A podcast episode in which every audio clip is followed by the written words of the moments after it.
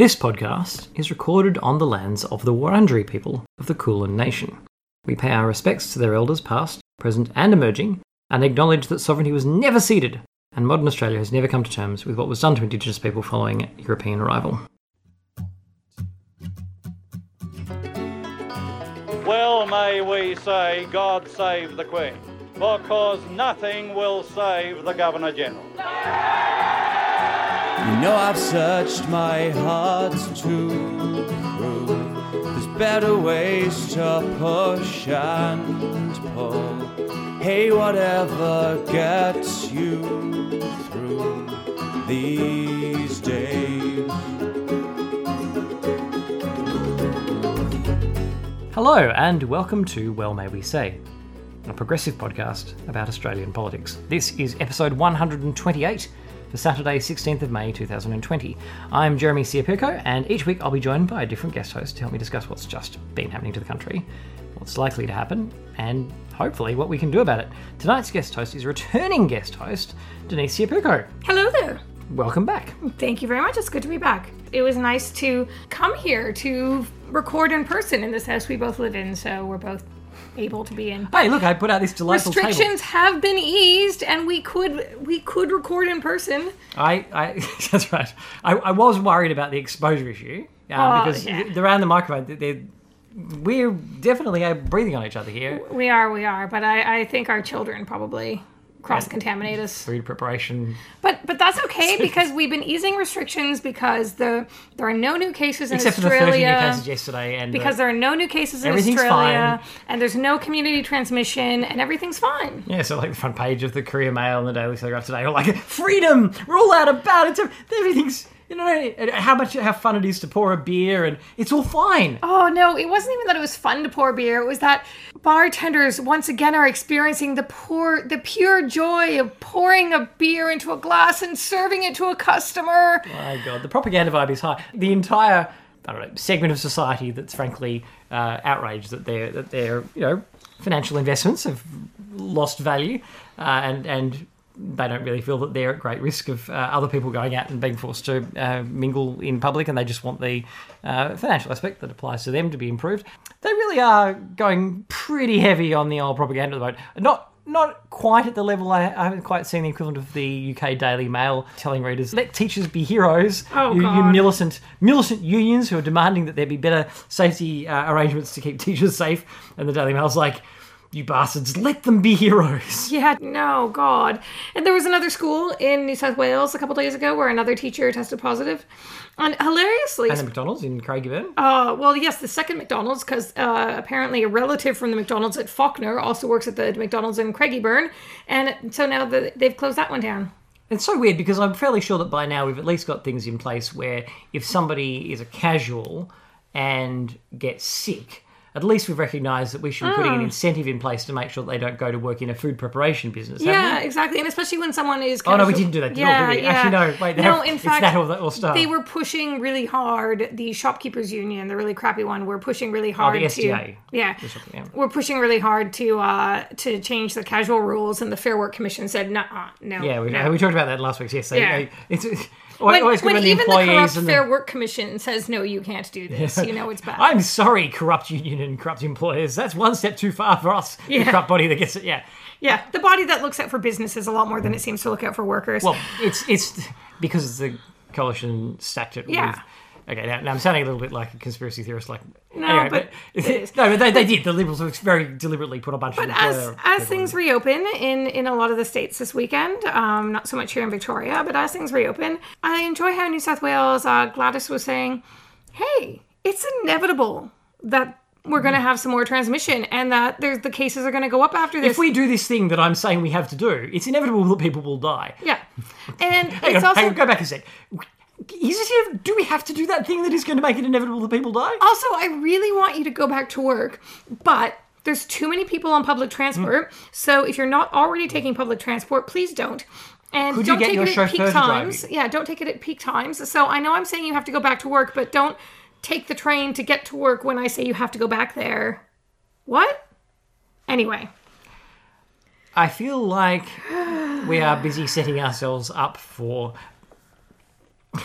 well, we're making sure that the second wave will feel perfectly at home when it gets here, uh, and and you know we're making sure that it doesn't have to wait too long. The thing I, I'm laughing at this, even though it's terrifying and horrible, uh, and we're all doomed. The thing that gets me is that even where I understand that you might need to gradually release certain certainly important things that people rely on to survive. Like um, there, there are we already made an assessment at the very beginning of what things were actually essential that the community needed, um, and presumably there are some other things that have been a real problem being shut, and even things like elective surgery. You can't leave that off indefinitely. That, that is a thing. Those sorts. There are there are things that need to start happening. What doesn't need to start happening is vast crowds thronging around and not you know very close to each other in shopping malls, um, at playgrounds. At like, the Victorian government when it said, okay, well we're going to uh, increase the things the reason why you can be out of the house, but stay at home if you can. Yeah. And everybody's just gone. No, no, it's all right. I'm I'm off now. That's fine. Just Yeah. I had a friend go to a doctor, and the doctor is in a shopping center, and she just said it was madness. And it was a weekday. It was the middle of the day on a weekday, and she's like, "I had to go to the doctor. I have a condition. I had to get it checked, um, and I just wanted to get out of there so quickly." Yeah, and it's like they feel that, well, the numbers went down, Mm. so therefore they went down when we were doing the actual lockdown. So therefore, the problem is solved. We solved that problem. That that virus that is deadly and that we don't have any vaccine for, and is still present. Mm. We don't have to worry about that anymore, do we? We deal. That was last month. We, it was two months. I'm so bored of this topic. Can't we just move on? Yeah. Oh God. Well, look, some people died, but it's fine now.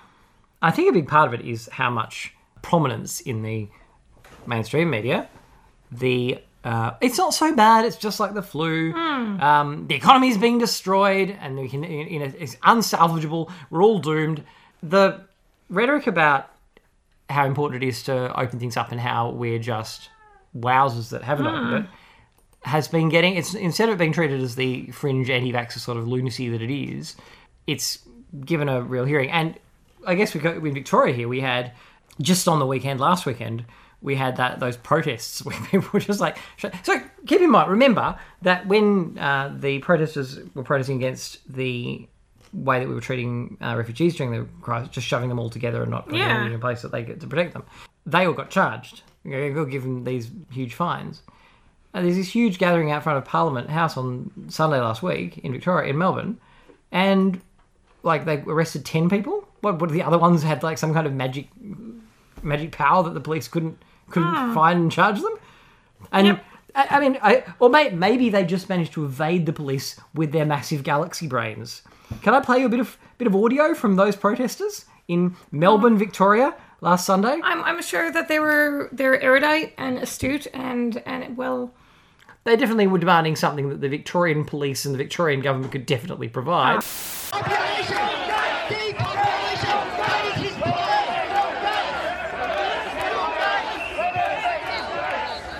Oh, and and here I thought it might be you know more reasonable bail conditions or More reasonable bail conditions. or or, or not they be changing not or, or not like not focusing on the most disadvantaged segments of society and using their power against them like something that Oh, the as in police, the police could be a bit more Yeah. reasonable about how they're applying these. No, yeah no, they want them to arrest Bill Gates. Uh, wow I, I, I have to say, in the almost a week since that happened, I haven't heard the Victoria Police have got him. I reckon, I reckon Wow. he's still on the lam. wow Why have Which is weird, Police like, failed why- to catch Bill Gates? because if he's riding around on a sheep then really like they should be able to catch him Why were you riding on a sheep? he said he was on the lamb Oh my goodness. I greatly regret using that expression. I mean, look, to be fair to them, I also have used Windows. And I have also tried to deal with drivers. And uh, as we had with problems with the pro- since a couple of weeks ago, when a program managed to seize control of my webcam, I have not been able to get Windows to remove permission for that program to seize the webcam when I'm trying to use Skype or Zoom or something. oh it's horrible So yes, as a person who has been using Microsoft products for a very long time, I do understand where they're coming from. Except that I don't understand where they're coming from because it's got nothing to do with their experience of Windows. It's because they have a conspiracy theory where Bill Gates doing something non-evil as as a good look. There's plenty of reasons to be pissed off with Bill Gates, although not as many as being pissed off with Jeff Bezos. You saw that he's about to become a trillionaire. Oh god Like, yeah stop using amazon stop it Yes, we should all stop doing that thing. Yes. Anyway, this is not the thing to be most outraged with Bill Gates for. That said, we've also got our, our galaxy brains in the state libs. Now, I have had to dig back uh, through a different Twitter account because after I tweeted oh, something about these these maniacs um, from the Well May We Say Twitter account, they they went through and they blocked me as both Well May We Say on Twitter, at Well May We Say on Twitter if you want to have a conversation with us about any of this stuff, which we encourage. Like also- being on the lam. no, we don't need to discuss that any further. Uh, at Jeremy Sear as well. They went. They went and blocked both of both of my twitters. Uh, as I have, I've got other twitters. Anyway, this is them on. Um, oh, it must be on Friday. Uh, in Victoria, this is Michael O'Brien. Did you know this is the state leader of the Libs? Have you seen? Have you ever seen this person before in your life? Does he ring any bells? Uh, he is a generic white man that I have walked past 17,000 times a day. He also looks like he's wearing Dad's suit. Like he's a little bit. Anyway, he's, he's a generic white man. I did see, short yeah, like I did see a, in a tweet, a tweet the other day, which was that if a white man walked up to me and said, "I'm the leader of the Victorian state opposition," I would believe them. Yeah. And because, yeah, Anyway, uh, in Victoria, says tweets Michael, we've flattened the curve, but we've also flattened the economy. We need bold thinking to get Victoria back to work and back in business. Today, I launched the Liberals and Nationals plan to do just that. You can read our plan at blah blah. And and the hashtag Spring Street, which is like a, a happening hashtag, I would imagine. So, uh, COVID 19 response. Our plan to get Victoria back to work and back in business. MichaelO'Brien.com.au, Liberal and National Logos. Can you, at least in there, they are definitely people who are concerned about the health impact of all of this on Victorians, and they've definitely made that one of the important considerations that they're working on. Because the word health is implied back to work and back in business. Well, it does mention COVID this time where nineteen in at the top of- corner. Yeah, so they're, they're, you know they're aware of there being a disease. They're aware of there being its fatal. Like Well, it's it's it's like their their plan is to pretend that there isn't a virus. yeah. Well, I I want to go look at that plan now. There's a There's something about that that really really leapt out at you. You're like, I need to find out more about that plan. yeah, the three middle-aged white people on the uh, on the cover of it, just sitting there having a very posed meeting.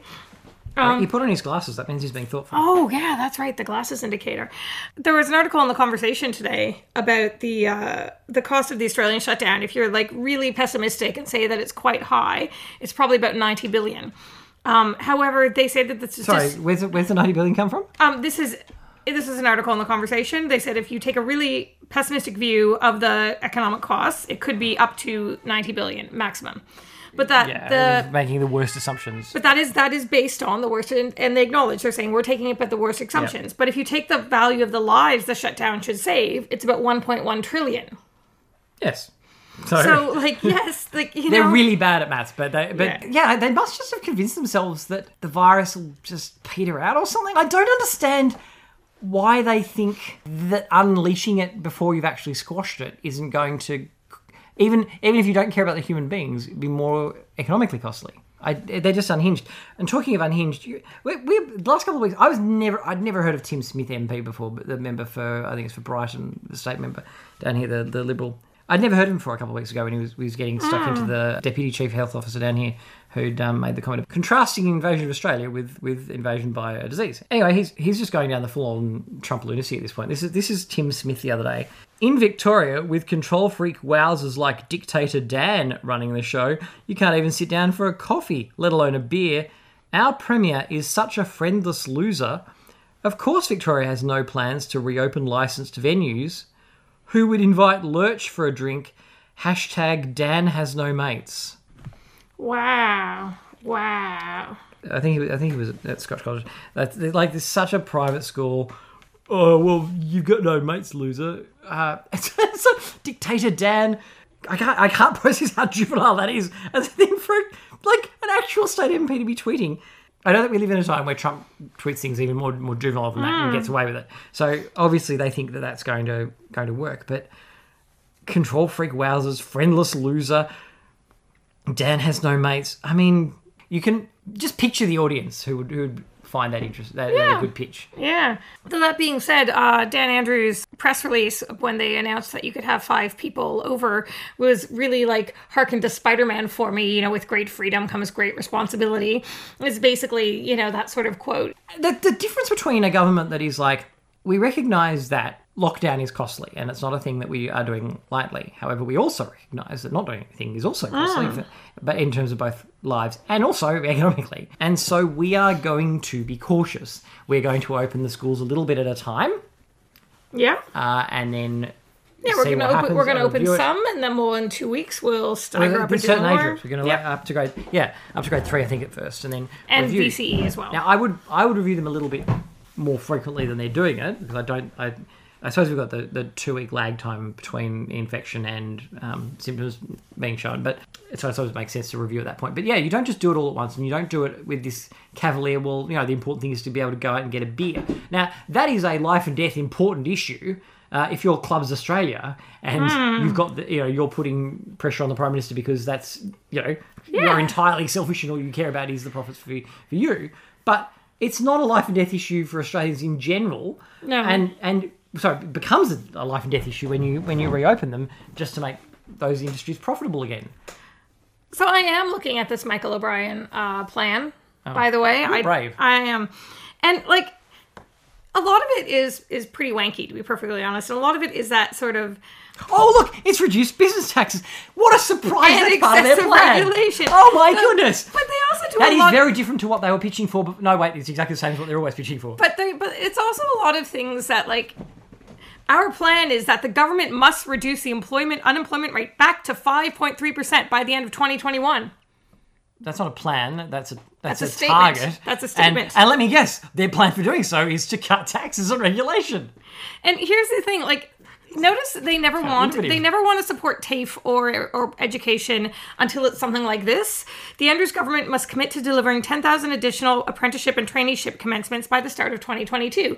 Well, the Andrews government has hugely been rolling out TAFE funding and apprenticeships and all sorts of um, programs prior to this for And- the past couple of years. It's been opposed, and now they're like, oh, they must do 10,000 more because How many, how many would we have if, if you Muppets had been in Oh. power? Uh, b- by the way, if you haven't looked at First Dog's cartoon from um, earlier this week, a couple of days ago, do have a look at it because he sets out a bunch of basically all the horrifying things that are happening. But one of the things that, that's been really getting me about the way Scummo's done this, and not not just that we've seen time and time again, every time Scummo promises to actually help ordinary people, there's Hmm. always huge caveats on it and it doesn't throw flow through. It. So he claims that he's going to spend this big amount of money and it never actually gets through to ordinary people. Like it's it's always the headline thing of okay, he's finally going to help, and then dribbles out in the sense. Yeah. That, and as we saw with you know even even the bushfire stuff, like Cobargo's finally going to get um, some of the rebuilding now Yeah. that there's a by election. yeah, I do like how they get to sneak this one in. This is Build- Victorian plan again. yeah, this is the Victorian plan. Sorry, Victorian Liberals plan, not Yeah, Victoria. yeah. These people don't represent us. Build the east-west link to connect Oh, the. Eastern Freeway with CityLink and reduce Let it congestion go. on Melbourne's Itty City Road network. Michael. like, have to get that in there. Let it go. Let, Let it go. Stop pulling the east-west link up in the sky. I don't know. No, Just let it die. Victorians have let it go. We keep voting against it many times. We don't want the thing. We know that it's a piece of crap.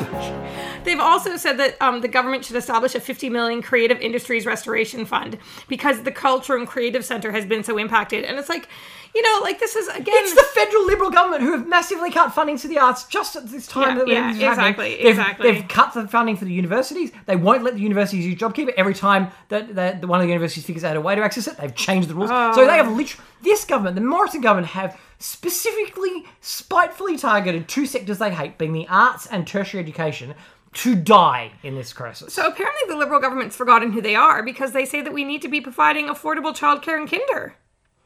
So the Victorian Liberals have forgotten that. Yeah, no, so they've forgotten who they are because they now want Oh, childcare and, kinder, and kinder subsidized. Well, kinder, kinder can be a state thing, but the yeah, child childcare is a federal thing. Uh, anyway, it's a lot of a lot of they should establish this fund to encourage more manufacturing. We have to look like we have some kind of a plan. Exactly. Anyway, that that's it. Let's. Let's right, talking of other people, uh, the, the Libs, other plans, the federal Liberals had obviously have their this app. Um, they've been telling us that it's going. You know, it's it's the way that you'll know whether you've been exposed, which of course it isn't, because you'll only get that update if the person who is who is infected, who's near you, a is running the app when you're running the app, b has it on.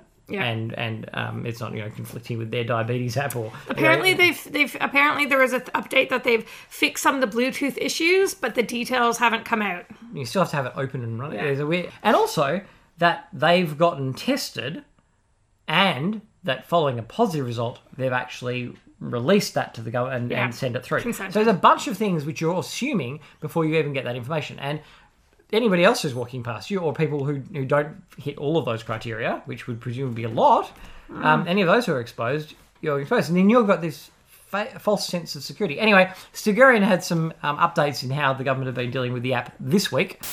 Hello, I'm Stilgherrian, and what's sticking in my craw right now are the lies and untruths oozing, or rather spraying, out of the Morrison government's public health messaging orifice. You can choose which orifice.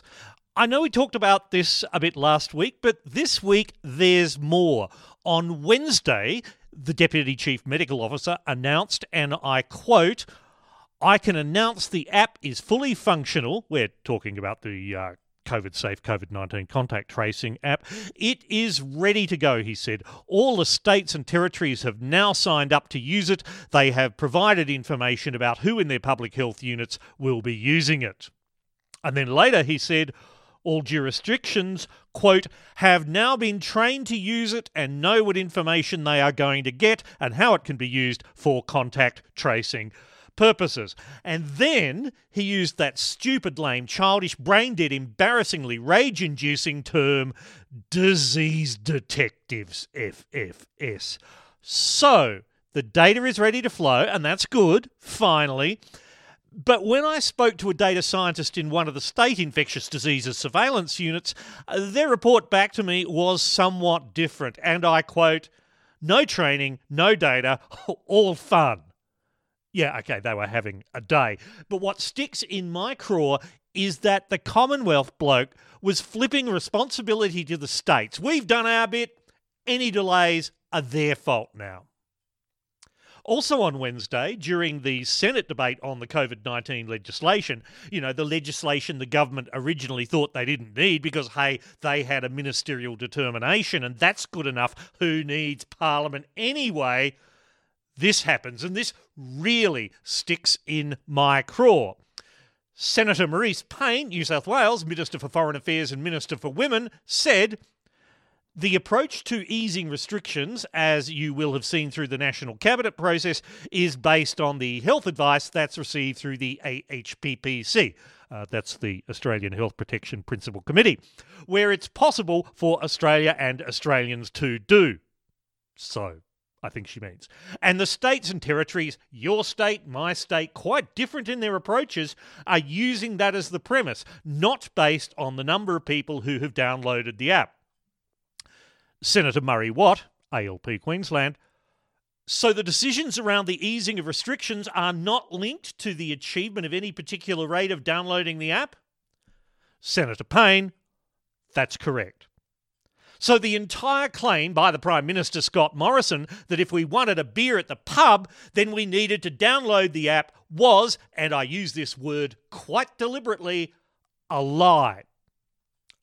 Why was Morrison lying about how the process would work? Well, my guess is that it was to provide some sort of political feel good message so that the states and territories might be more inclined to drop their restrictions. Remember, it's not the federal government's power. And help fix his problems with the so called economy that his party's donors are having a whinge about. How low can you go, eh? I mean, it's only people's lives we're talking about. Anyway, that's enough for me from now. Wash your hands, Jeremy. I do, constantly. In fact, it's a bit like having a newborn again. Oh god, my hands are falling to pieces. They need. I need moisturize me, moisturize me. But back to the rest of what he said, uh, it doesn't surprise me that there's been sort of no training, no support, no back end sort of development for the people who are supposed to be using this data and getting this data. That doesn't surprise me at all. I know it's a bit trite to say that politicians are concerned only with the politics of it, but this government could not be more prioritising the politics over health outcomes. Mm. The app, the whole point of the app seems to be to say everything's fine, leave it back to the, chuck it back to the states. Yeah, as as Stilgherrian identifies, there are some huge issues with with what they've actually produced because the actual saving lives isn't actually their focus. It's simply getting the public to buy let's reopen, let's reopen. Yeah. And so they're basically saying that it's okay because if someone does get it, we'll be able to trace through who they were near so you'll be safe. But what they've been selling is actually if you have the app, you'll be safe because you'll know if you were near someone who got it. Like it's a slightly it's a Uh, well, that's right. The, the actual ads that they you know that they put out there on Twitter and all the rest is lying. It, cla- it claims that you will have the information that the app doesn't doesn't actually provide. But it's it's not just this that they're doing that with. You can look at the China Stoush thing that's happening uh, because they Australia has been out there demanding that there be a, an, an inquiry into China's handling um, of the virus, which I, I suppose it can be run by that uh, you know objective, uh, well-respected, neutral body. The um George Christensen could hold it up, I don't, head it up. why George Christensen then? Oh, because he was uh they refused to censure him. He called out he wanted he said he was going to call the ambassador in front of a parliamentary committee and uh, the party refused to censure him. Of course they did. Um, I, actually, if you want an ambassador, who should be, be being hauled before before the committee, is the American one at the moment because they're busy. The, the leaks to the Daily Telegraph and their attempts to try and get like they, they seriously were trying to get this this shunky side report that all of the all of the Five Eyes actual um, expertise seems to be no, there's nothing to this and it's nonsense. But the one they found they found some freak thing trying to blame uh, say that the lab that the virus was created in the lab in Wuhan, and the Daily Telegraph ran that shamelessly. And Of course they did. but I mean, when you look at the U.S. ambassador, like the U.S. the U.S. is the whole U.S. administration is now Trumpers. Like it's just people who are like you know that, that haven't pissed off Trump and that are sufficiently Trumpish Yep. that, that they have that job. Like the the U.S. ambassador is, to Australia is not going to be some you know reasonable. American person who we could, who- who's a trustworthy, reliable. I mean, not that it, not that any ambassador ever would be, but they're going to be worse. This, these, the ones that we get now are going to be worse than usual Yeah. because they're part of this administration.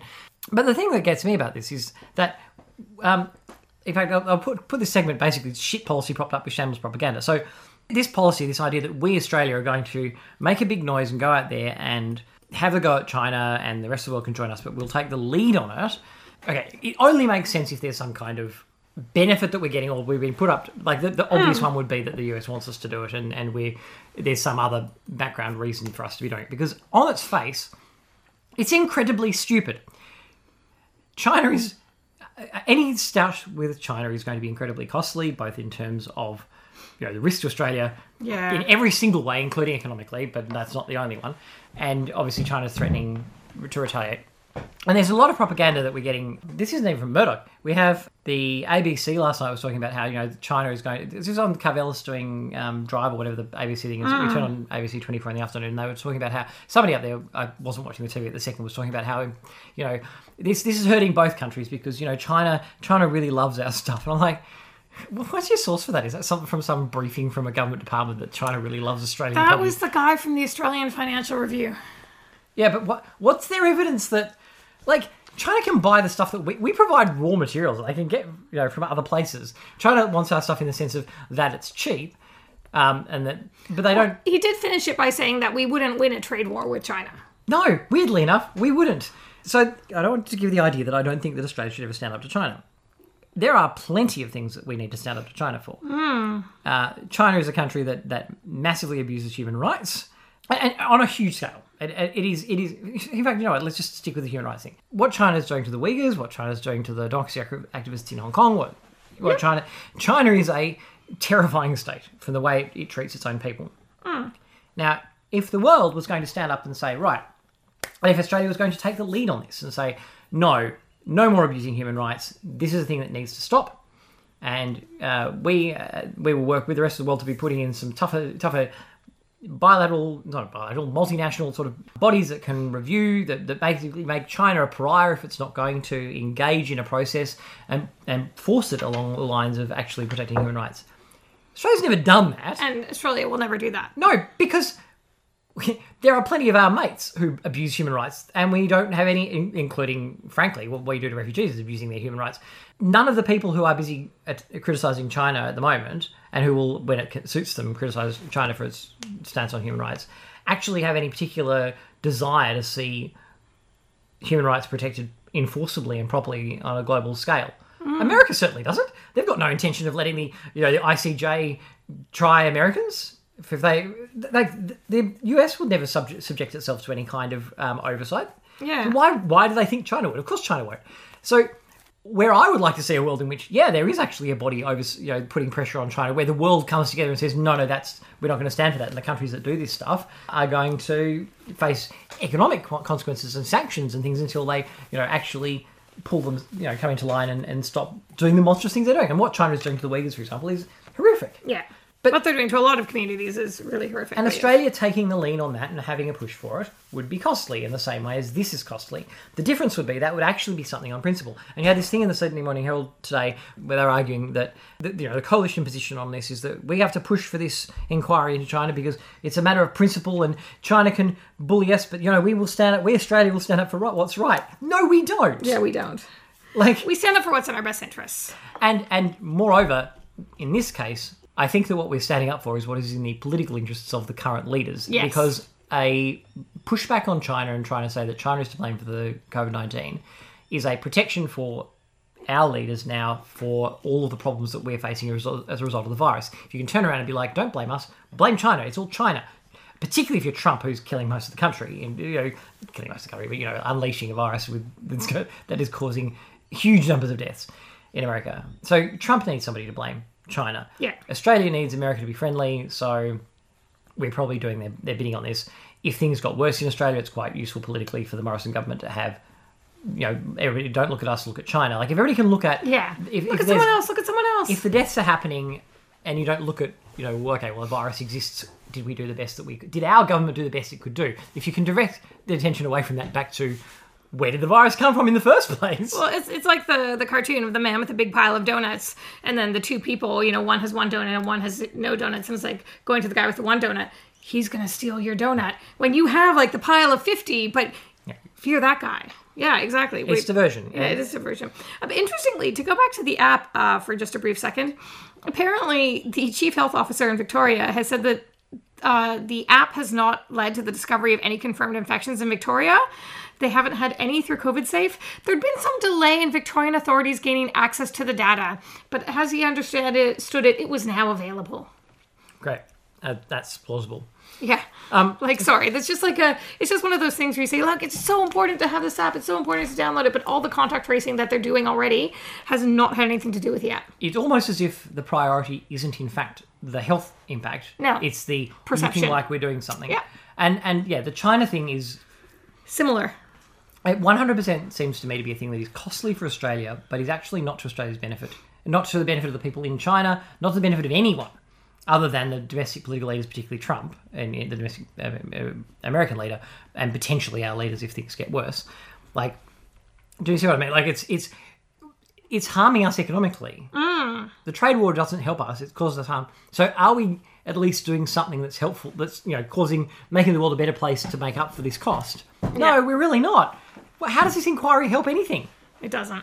What's the best case scenario that they turn around and be like, China be corrupt? Okay? Congratulations. Thank you. Gold sticker. China smother bad in bad news. Yeah, we know that. Yeah. Like, what?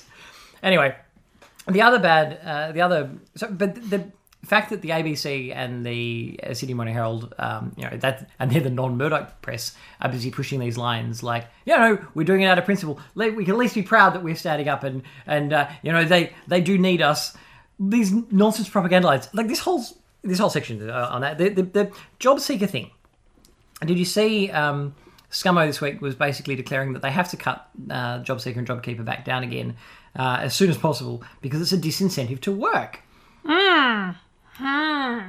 Well, because if you're getting $1,100 a fortnight, then that's $56,000. Wait, no.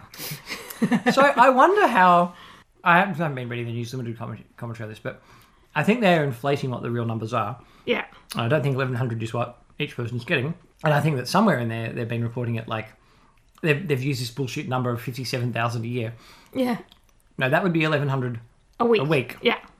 1100 a fortnight is surprisingly half of that. And you get a lot of argument here of, of people being like, well, I do my pizza deliveries and I only get $1,100 a fortnight. So, you know, I'm, I'd be better, or even less. And so I'd be better off to just go on the payment. And I'm like, yes.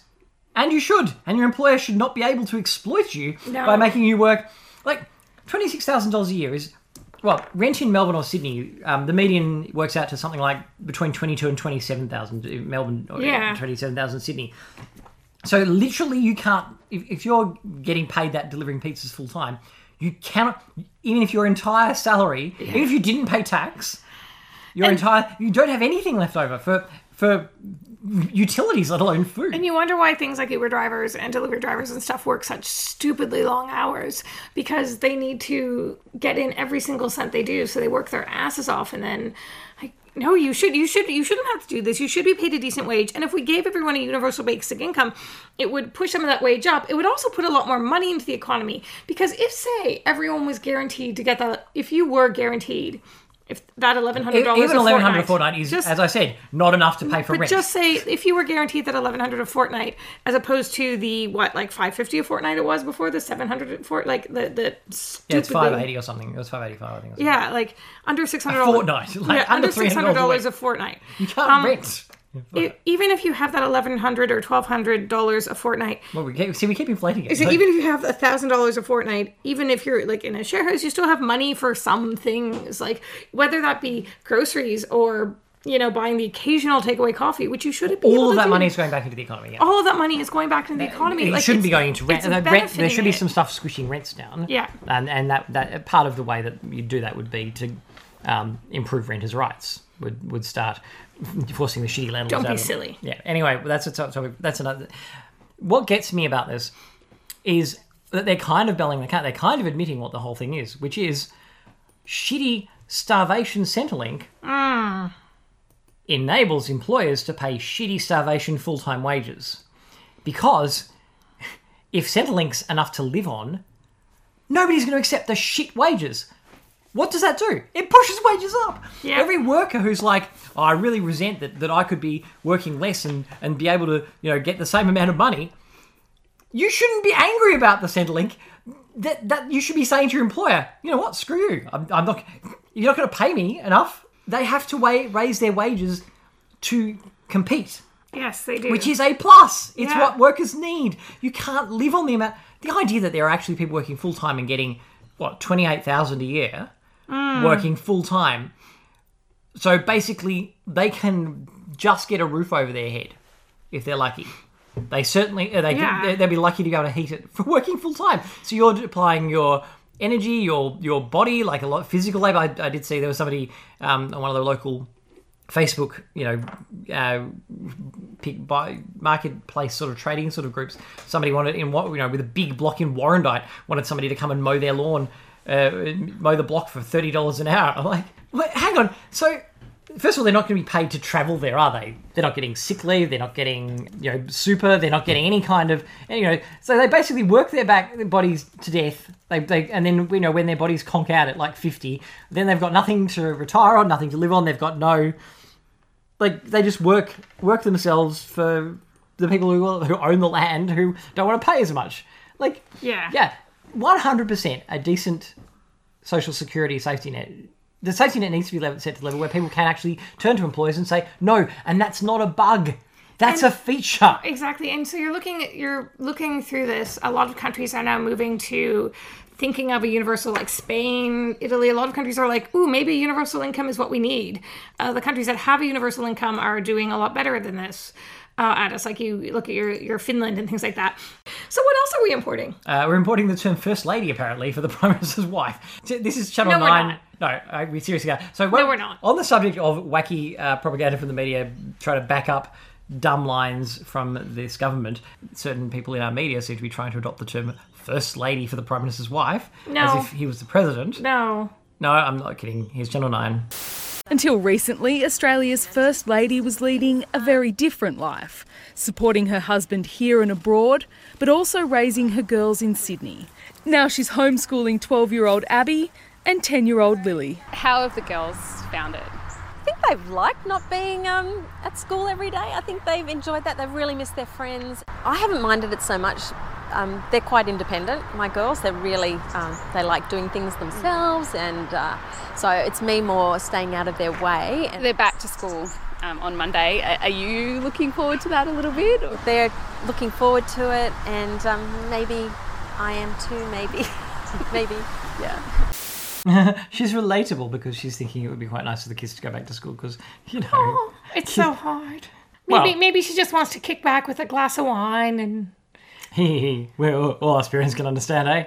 Yeah, no. So I don't understand how that's a, a well. The only reason for that is, is a, like just a shameless bit of puffery to try and make the Morrisons seem relatable.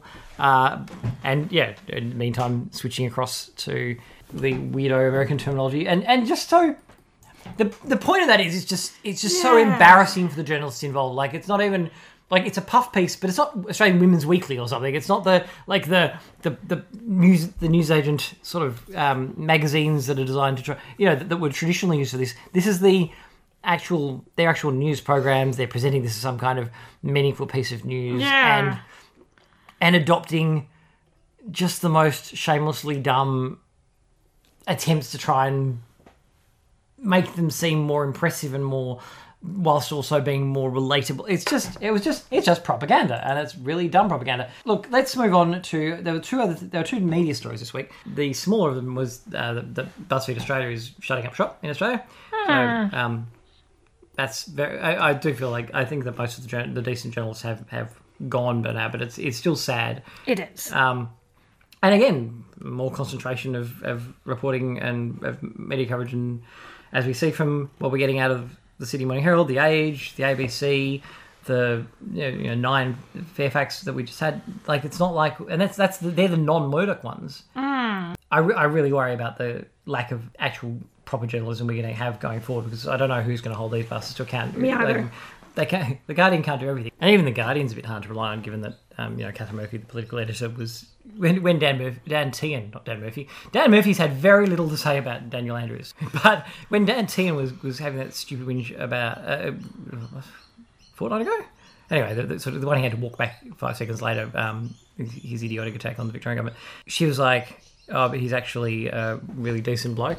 So, yeah, I'm not. I feel very concerned about the, the lack of proper scrutiny that the that the libs get, and that what they'll do without that scrutiny, how much they'll get away with. But anyway, that's BuzzFeed.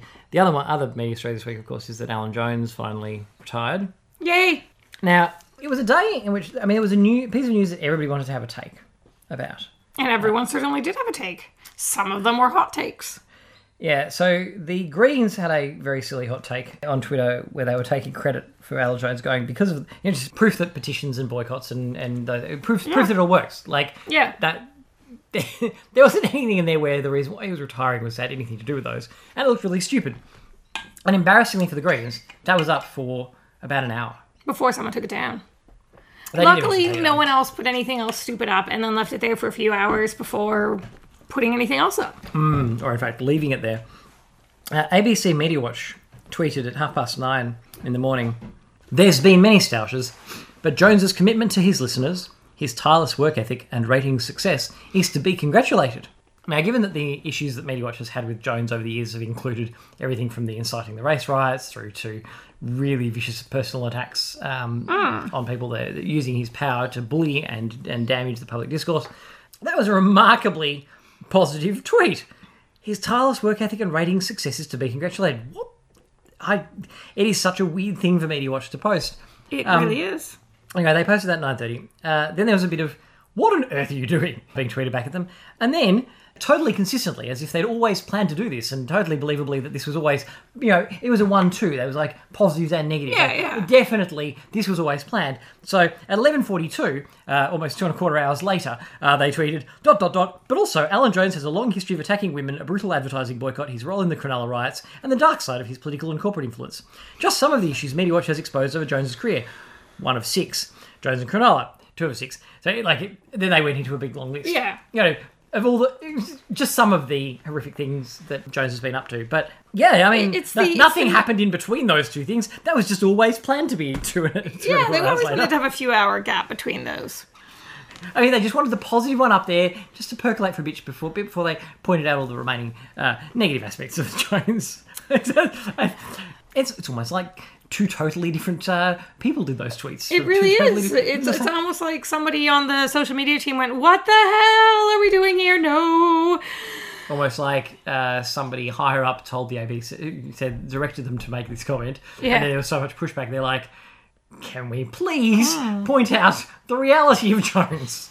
Yeah, that's probably where we're going to leave it. I can I can hear a daughter who has now woken up who is banging on her door. So no longer wants nap time. I do wonder the one. I do wonder about the uh, gap that Alan Jones will leave and who they will put into his place. Try to make the next Jones. Well, yeah, it's kind of like one down, w- way too many to go. Yeah, yeah. I don't, I don't feel like cool. Finally, some sanity has Oh, been my restored to goodness. Australian media.